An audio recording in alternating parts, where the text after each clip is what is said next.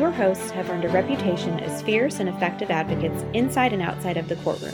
Both partners are experienced trial attorneys who have been board certified in family law by the Texas Board of Legal Specialization.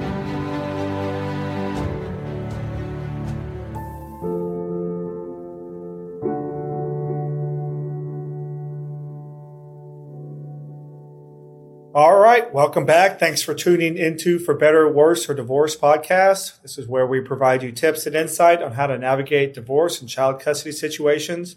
I'm Jake Gilbreath. I'm here with my partner, Brian Walters.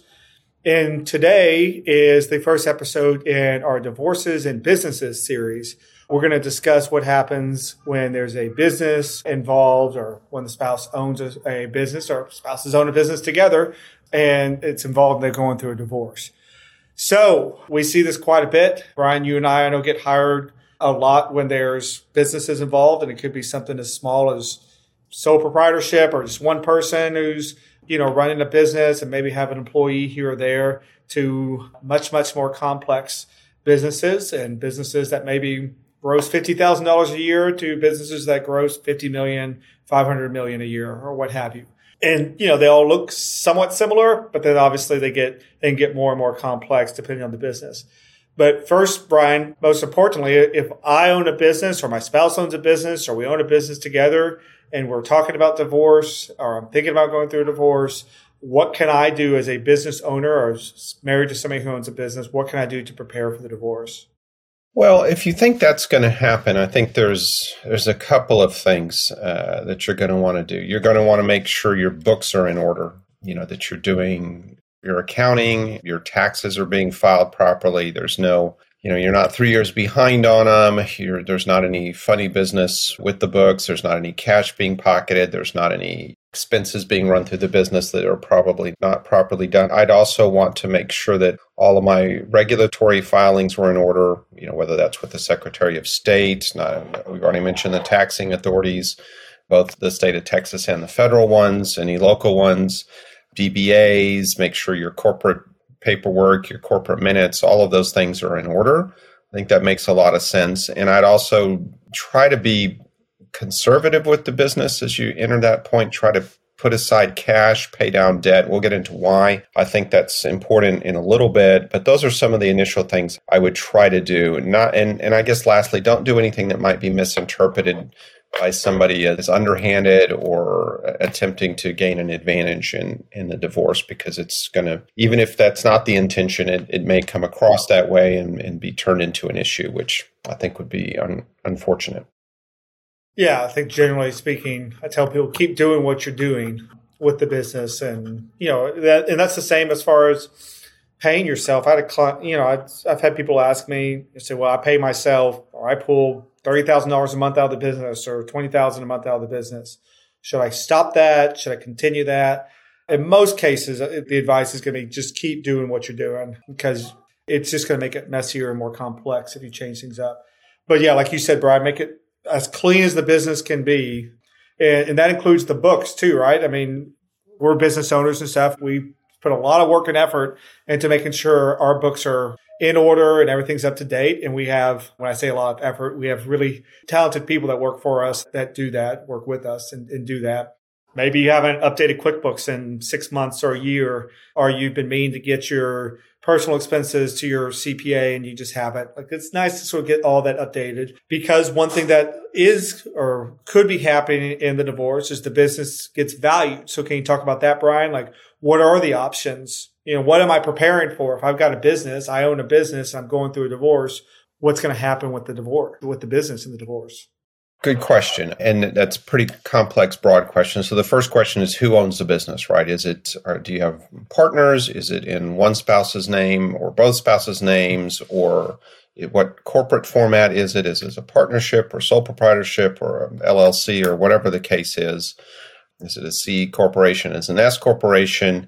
And the next part is the character of the share or the ownership by each spouse. Is it community property or separate property? And those are complex legal questions that are very important. And in some cases, if it's, you know, for example, if it's one hundred percent the separate property of a spouse, you might actually have some different answers to some of the things we mentioned earlier about distributions and, and salaries and those type of things. So that's the first thing that needs to be done. And once you've figured that out, then you can kind of go from there. So in the example where there's a there's other owners of the business besides one or both of the spouses, you've got to be really careful because now you've got fiduciary duties, either spouse or potentially the community or any number of things can, was going to have fiduciary duties to the other owners. And so you've got to be careful with that. But let's just take the sort of the simple example where each side, each spouse owns fifty percent of a corporation um, and it's all community property. I mean, in that case, you're going to need to make a decision at some point about, well, what's going to happen? Is the husband or the other spouse who's going to end up with the property? Or are you going to continue in business together? Or are you going to just sell it to a, a third party and, and take the cash? So those are, that's kind of the big fork in the road after you determine the entity ownership specifics. Yeah, and I've had people ask, yeah, the fifty-fifty example that you give, why don't we just continue to own this together? Or even if there's, you know, the spouses own twenty-five percent, why don't we just split it twelve point five percent, twelve point five percent, and go on down our merry ways? That way you don't have to value it or anything like that. That can be done. I don't think I've ever, be curious if you have, Brian, I don't think I've ever seen anybody actually do that. And generally I tell people, if you can't stay married together, what makes you think that you can run a business together? And then, of course, if you have, you know, if you're the spouse and say y'all own marriage, the community just owns fifty percent, and then there's a, you know, a partner. Well, what if that? And so, okay, well, let's just stay, let's just stay business owners with this partner. Well, what if that partner is buddies with one of the spouses, right? And then all of a sudden you get, you find yourself getting outvoted on everything because you have a minority interest, and then your ex-spouse is buddies with the other partner or other partners. It just creates all sorts of messes. I've never, I don't know if you have, Brian, I've never seen anybody actually do it where they co-own a business. I've seen them do, if they have like an investment, maybe, you know, you have an investment in a startup or something like that. That's what I was going to say. I think there's two situations that, let's say that the business was strictly, they own one hundred apartment units, right? And they have a property management company that, that administers them. In that case, yeah, you could potentially stay partners together. You'd still need this, the typical things you need with any business partnership. Some, if somebody wants, the issue is always somebody wants to exit, right? They want to sell all or part of their shares. How do we do that? Which is, you know, what happens in a divorce a lot of times. But that's a situation where there's not day-to-day running of the company. You're both fine with it. It kicks off cash. You don't really have any work to do. I could see those kind of folks staying in business, and I have had a couple of those happen. There's some other ones where there's no choice but to sell, right? Like, for example, a, a law partnership. Our, neither one of our spouses are attorneys. In Texas, only attorneys can own law, own parts of law firms. And so, you know, even though it's a community interest that we have, we can't stay, you know, fifty-fifty partners with our spouses for our ownership of it because our spouses aren't lawyers, right? So that's going to, there's no choice but to do some type of big, big uh, buyout in that particular situation. So, but most of the time, you're right. I mean, someone's going to either buy the other spouse out, or they're just going to sell it to a third party. Um, either that, that half share or the entire company to get someone out of the company. It's like a house, right? Yep. I mean, we're, we're probably not going to own the house together after after divorce. In theory, we could, but we're probably not going to. So we're either going to sell it or somebody's going to take it at a value. By the way, you know, you talk about law practices, you know, the other spouse can't, a non, non-lawyer. It's the same as medical practices, which we see a lot, right? A non-doctor can't own a medical practice. So a lot of times the doctor spouse is the one getting the practice, and then it's a question of what's the value. So what's the value of my business? There's a long discussion, and we talk about it on our website a lot, and it's obviously more complex than just a twenty-minute podcast. But just generally speaking, Brian, how do you figure out the value of the business, and, and why is it not just, I'll pull my balance sheet, here's the assets, here's the debts, pull out a calculator, and there's the value?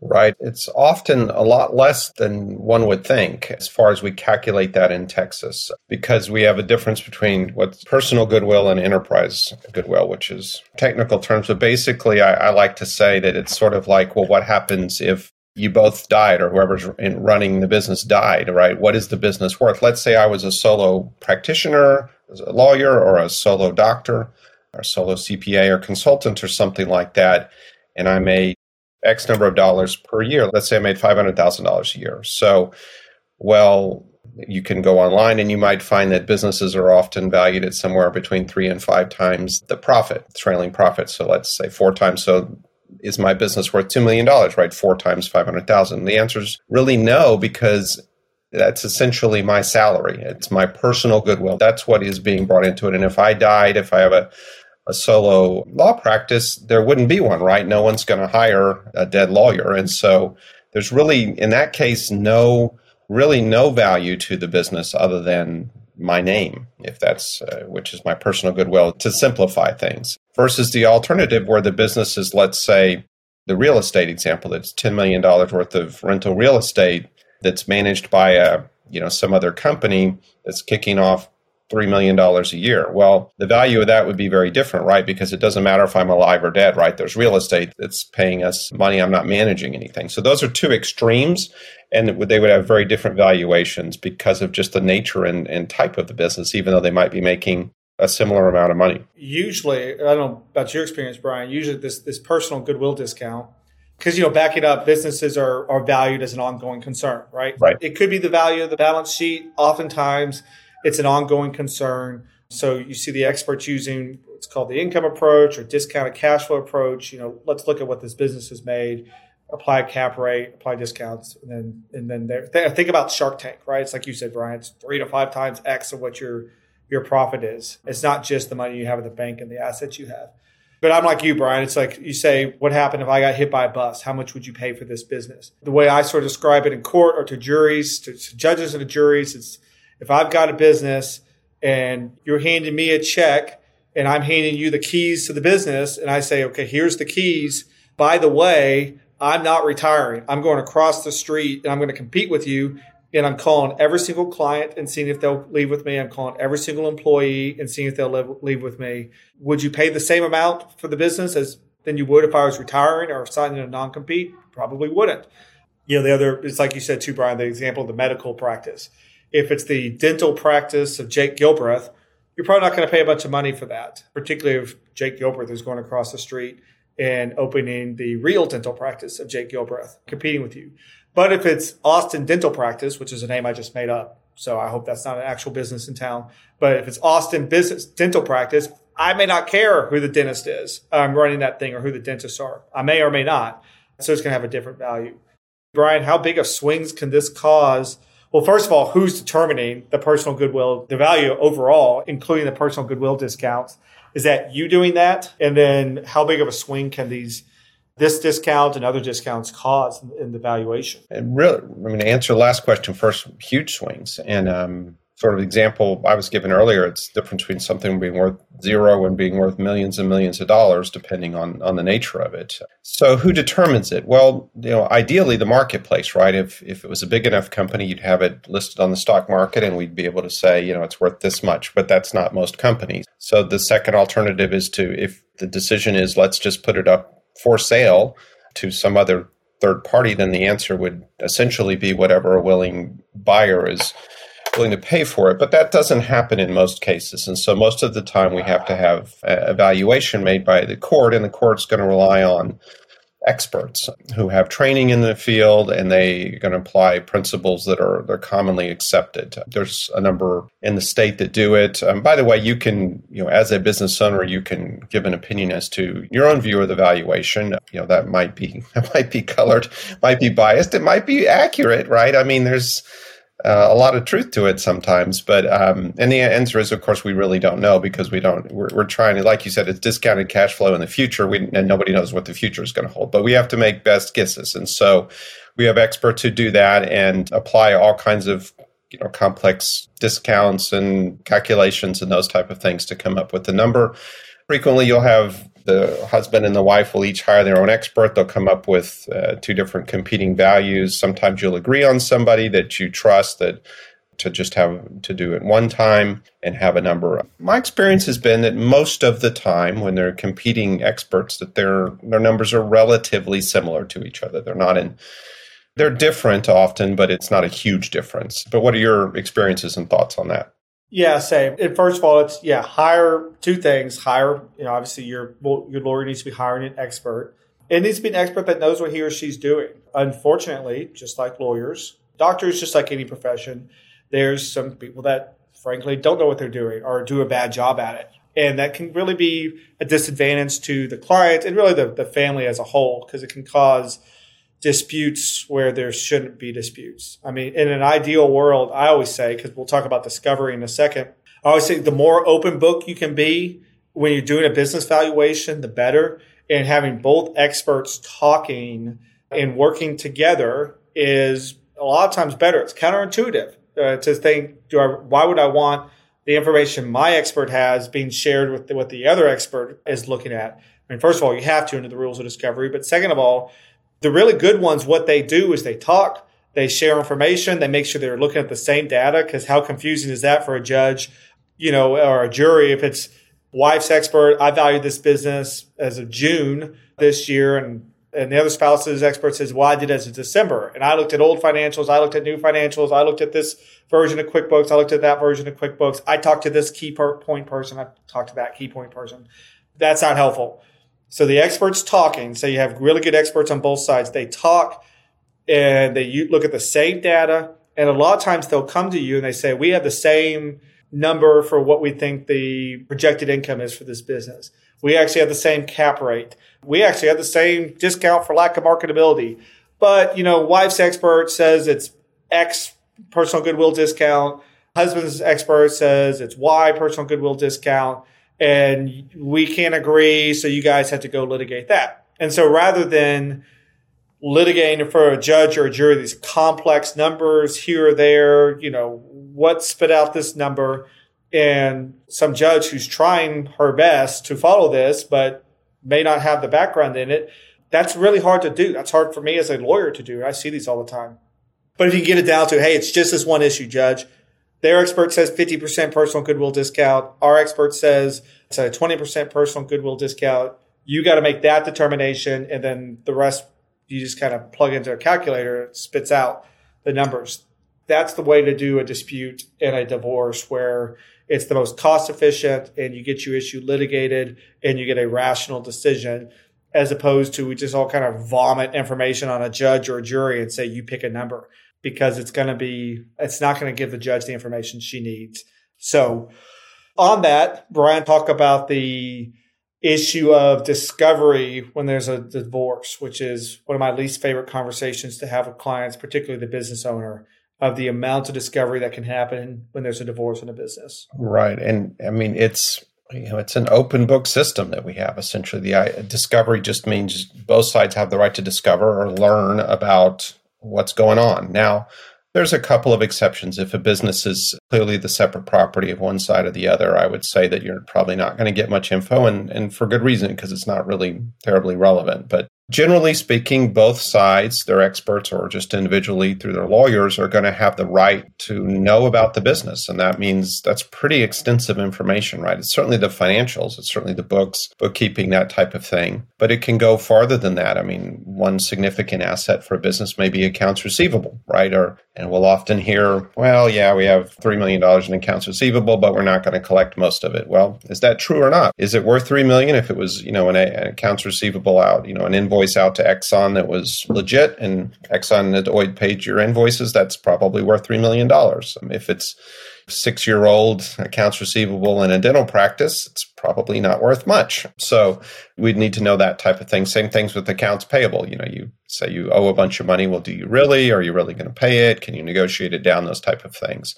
And you'd want to look specifically at the various assets of the business. You know, if something's, if a piece of real estate's on the books for X number of dollars as an asset, is that really the case? Do we want to get it appraised? All of those type of things. I, I don't think you're going to have unlimited access to it. You're probably not going to, you know, see all the emails between the, you know, salespeople and their sales people that they're working with. I mean, it's, there's some limits to it, but it's going to be pretty much an open book. And that's why we started off by saying, you know, keep things clean and open, because if, even if it looks shady and it's not, it's going to probably be presented that way. And, and you're going to have a judge who's suspicious, right? I mean, it's kind of human nature to, if you know you're going to get divorced and you know you're going to end up with the business and you're, you know, you're going to have to pay your spouse out, you're, it's human nature to want to lower the value of the business. And so they're going to be suspicious about that. Well, and it's frustrating for the business owner. I mean, I can't tell you how many times, because it's probably a majority of the time, that the, the poor business owner I'm representing, and I get it, he or she's telling me, like, why are we doing this? I can tell you guys what this thing is worth. I know what this is worth. And I'm telling you it's worth five hundred thousand or a million or zero. I'm telling y'all it's, we're crashing and burning here. Why do I have to do all this discovery? It's hard because the spouse on the other side, who's naturally going to be distrusting of you and has a lawyer in his or her ear saying, you know, trust but verify. It's frustrating turning over all the information when you as the business owner could tell us, a lot of times legitimately could tell us what it's worth, and you have to go through this process. So it's frustrating, but we certainly help clients with that, be it a way of limiting the discovery or help them do it efficiently. You know, back to the experts talking, a lot of times it seems counterintuitive, but I'll have the client with the uh, the business, and if they do QuickBooks Online, we say give the other side access to QuickBooks, so they can run whatever reports they want to do. Or if it's, you know, plugged into the wall, QuickBooks, then put it on a flash drive, give it to them. Not fun. To be real frank with my business owners that I represent, it's not a fun process, but we can help you through it. And the more you can kind of give information to the other side, it, it's going to help the divorce move on. Because my clients, a lot of them think that they can convince their spouse of what the business is worth. And sometimes they can, but a lot of times they are... A lot of times they are thoroughly unable to convince their spouse of anything because they're going through divorce. And that's, like you said, that's human nature. That doesn't make anybody a bad person. It's just the nature of things. So I guess just to wrap up quickly, Brian, kind of an obvious question, and we talk about it a lot on this podcast, but why is it important to have a not only a lawyer when you're going through this, but a lawyer who actually has experience in dealing with divorces with businesses? Yeah, it's a good question. And and you and I just did a podcast where we said some people don't need one, uh, don't need a lawyer, or can probably get by with pretty basic skilled lawyer. This is not that situation. This is the opposite. This is the equivalent on if you have kids of having, you know, let's say a, a child with very specific needs or a parent with uh, severe issues. You know, you you need a good lawyer, and you need one, not only a lawyer, but one that knows what they're doing, because this is really specific information. And I'm continually surprised at At lawyers who don't understand money or business or taxes or these type of things. It's uh, startling to me. And, and maybe it's because they don't have the kind of practice where they have the sophisticated clients with these issues. I don't know, but it's it's uh, one of the areas where there's a real difference in in what your lawyer can do for you. So I, I would think you you should definitely retain one in, in this case. And, and that's probably not the only expert you're going to use. You're probably also going to need a valuation expert, maybe even a forensic accountant, which might or might not be the same person, to deal with the kind of issues you're going to have in, in this case, and possibly a business law attorney if there's questions about the business formation or the the, the character or, or the paperwork or all those other kind of things. It's pretty complex. I mean, it's kind of good news, bad news, right? Like you, that would be the case because you have a valuable business, but more money, more problems sometimes.